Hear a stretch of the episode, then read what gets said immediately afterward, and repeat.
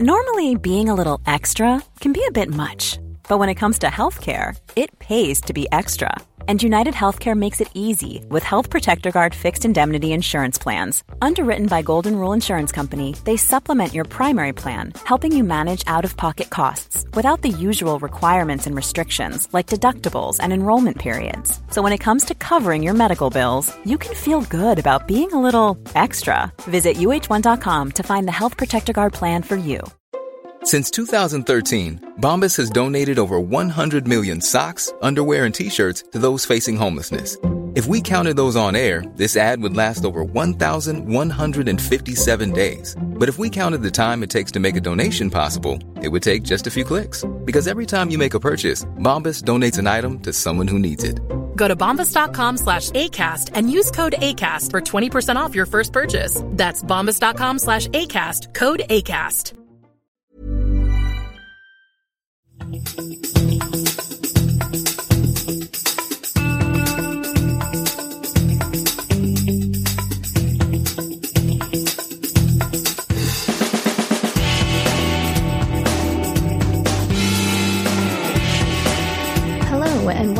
The Tiny Vampires podcast.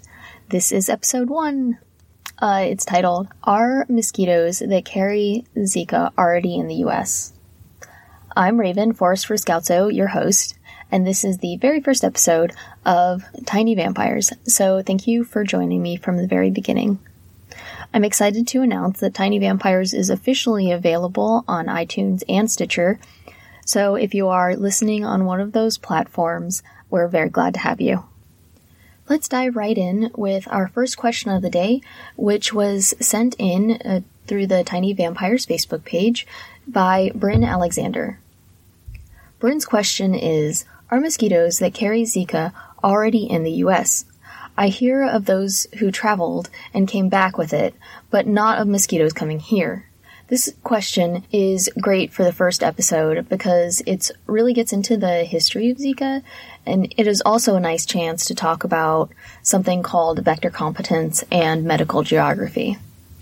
Zika was discovered by G.W.A. Dick and his team in Uganda in Africa uh, way back in 1952. Dick's team was trying to get more information about yellow fever, which is caused by another mosquito borne virus. They used something called sentinel monkeys uh, to do this. These monkeys are kept outdoors and were periodically checked for disease. At the same time, the team was also capturing mosquitoes and testing them as well. When one of these monkeys became ill, they isolated the virus from its blood and found that it was not yellow fever, but was a totally new virus that was related to yellow fever. They named it after the forest where it was found, which was Zika. Some of these mosquitoes captured also were infected by this virus. These mosquitoes were called Aedes africanus. This may appear to be a smoking gun. The Aedes africanus mosquito must have been the ones to bite the monkeys and transmit the virus to them. But researchers must dig a little deeper to be sure, because although mosquitoes may be capable of carrying the disease, they might not be very good at transmitting it. So, a good example of this would be uh, if you picture yourself as a kindergarten teacher. You know all your students very well. Some are outgoing, full of energy, kind of social butterflies, while others are very calm and introverted. When you're assigning the finger paints, you might choose to give them to the calm, more introverted child because they're less likely to spill or smear paint on their classmates. It's the same with vector insects.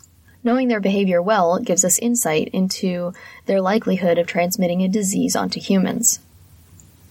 While multiple mosquito species may be capable of being infected with Zika, some are much more likely to transmit it than others, while others still might not even be capable of being infected. This concept is called vector competence. The Aedes family generally is capable of being infected with Zika, while the Anopheles family is not. So we would say that the Aedes have a higher vector, vector competence for Zika than Anopheles do. Within the Aedes family, Aedes aegypti is a city dweller that primarily feeds on humans.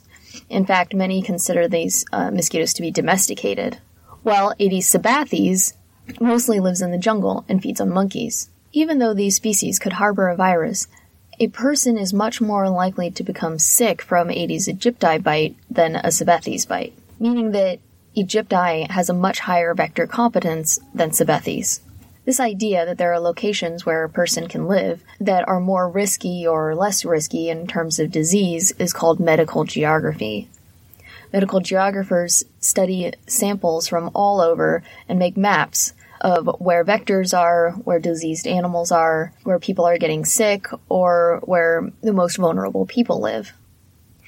In the case of the Zika virus, the areas the medical geographers would be more concerned for would be an area where a highly competent mosquito lives, where there are a lot of pregnant women, and where there are people or animals that are already currently sick with the Zika virus medical geographers would provide this information to authorities so that the people in charge would know which areas are most under threat. Okay, now that we've gotten a little bit of the background, we can get into the very interesting paper that I found to answer the question of which mosquitoes carry the Zika virus and where in the world they came from. That paper is Aniele Ferreira de Brito et al.'s paper titled First Detection of Natural Infection of Aedes aegypti with Zika virus in Brazil and throughout South America. Published by published by the Morelos do Instituto Oswaldo Cruz in October 2016. By the time the authors were working on this paper, Zika virus had traveled from Uganda to the Yap Islands in the Indian Ocean, and from there on to the Americas. Just a few months before their paper was published, earlier researchers working in their laboratory had determined that Aedes aegypti mosquitoes were competent transmitters of Zika. Then there was more tantalizing evidence that came out of Mexico in 2016 when two wild mosquitoes of different species, Aedes albopictus and Aedes aegypti, were found to be infected with the Zika virus. Other than these bits of information, the researchers didn't know for sure what mosquito species in Brazil and the rest of the Americas was transmitting most of the viral infections to humans. So, first they looked to see where most of the people with Zika infections were living, which brought them to neighborhoods all around Rio de Janeiro. Once these neighborhoods were mapped out, the field crews went to the homes of suspected Zika sufferers and used little mosquito vacuums to hoover up any mosquitoes they found in or around the house. Back in the lab, the researchers had a problem. The Zika virus does not have DNA like animals do, it has RNA. When a human gene is expressed, say to make your eyes brown, the DNA code is transcribed into a short mobile strand of RNA. Because the DNA inside of every cell is so important, it must be protected inside of its own bubble, which is called the nucleus. The RNA messenger can leave the nucleus and go and interact with the rest of the things in the cell, like the ribosomes that use the RNA code to create proteins, like the brown eye pigment. The Zika virus does not have to enter the nucleus to be transcribed, because it is already RNA. All it has to do is enter the cell and find ribosomes that will read the code and build its proteins. It pays the price to get around the cellular defense, though. RNA is much less stable than DNA, and so it breaks down much more easily. For researchers, this is a problem. In order for them to find the viral codes inside the mosquito, they need to convert the RNA code into a more stable and easy to read DNA code, which is the opposite of what our cells usually do. Luckily, they had access to a technology called reverse transcriptase quantitative polymerase chain reaction. This sounds like a complicated name, but it's not so bad when you break it down. Uh, reverse, because our cells usually make the DNA code and transcribe it into RNA code, so this technique goes the other way around and thus reverse. Transcriptase refers to the enzymes that do the work of the DNA to RNA transcription, or in this case, the other way around. Quantitative polymerase chain reaction. Uh, so we'll start with the polymerase chain reaction, or PCR, is a biochemical method by which we can make millions and millions of copies of this code just by adding the right ingredients and changing the temperature of the mixture in cycles. Doing this quantitatively means that the machine also can determine how much virus is in the mosquito. The Ferreira de Brito team ran all of the mosquitoes they captured through this process. Any mosquitoes that did not contain the Zika virus would show no viral content during the quantitative PCR, while any infected mosquitoes sampled were sent off for DNA sequencing to make sure that the virus they detected was the Zika virus and not one of its close cousins like yellow fever or dengue. Altogether, they tested 1,683 mosquitoes this way. Some were Aedes mosquitoes of different species, while others were Culex or southern house mosquitoes, which are pretty common here in the US. Only a few Aedes aegypti tested positive for the virus. Interestingly, one of those that tested positive was a male. Because males don't feed on blood, he must have been infected by this virus either by his mother passing Zika down to him through his egg, or a Zika infected female transmitting it to him during mating, or it's possible that it was a false positive. Because the Aedes albopictus mosquito has been shown to be capable of transmitting Zika in the lab, if not very effectively, and be infected in the wild, there's suspicion that it can also transmit the virus to people, if rarely. The researchers determined that because of its high vector competence and their presence in the area of active transmission, that Aedes aegypti are most likely the most important vectors of the Zika virus, not Aedes albopictus. This paper came out of the Brazilian Instituto Oswaldo Cruz, which is similar to our Center for Disease Control and Prevention here in the US. Because of this, I'm assuming that their work was funded by the Brazilian taxpayers, but I can't be sure as they didn't disclose their funding source. This paper only answers part of our question of the day, though.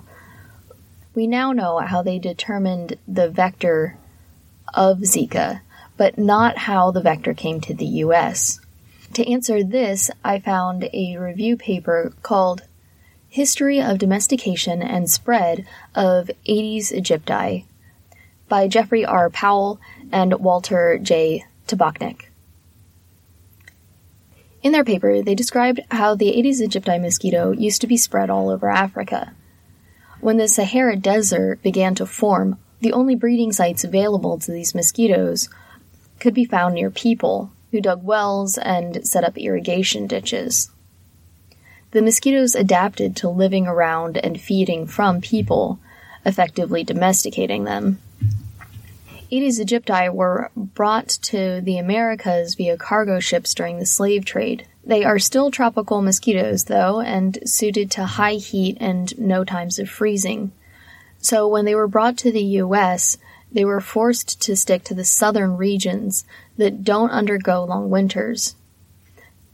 They can move north during the summers, but only have consistent populations in places like Florida and Louisiana. The CDC has a lot of really great medical geography maps on their website. If you want to check them out, I'll post links on this episode's show notes. So the answer is that Aedes mosquitoes that can transmit Zika have been in the US for hundreds of years.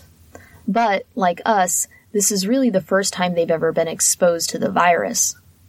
Well, I hope that you enjoyed our first episode of Tiny Vampires podcast. I'm very excited to continue to answer your questions. The question of the day for December was sent in by Adam Musa via the Facebook page and he asks, I've read that the mosquito could be completely eradicated and or would have no ill effects on the ecosystem. Is that actually true? And if not, what is their role? So if you're interested in what ecologists have to say about mosquitoes' place in the world, keep your ears out for episode 2 coming out in December. I hope that you found and continue to find this podcast informative. Please visit my blog at tinyvampires.com to see videos, citations for all the papers that I used in this episode, also show notes, music credits, and more. Also, please rate and review this podcast on whatever platform you're listening on. If you have any arthropod or disease questions you would like to be the question of the day, or if you have corrections, please th- send them to H F O R R E S and the number one at nd like Notre Dame edu. Thank you for listening from me, Raven Forrest Riscalzo, PhD student at the University of Notre Dame and member of the Social Responsibility for Researchers program and funded by the National Science Foundation.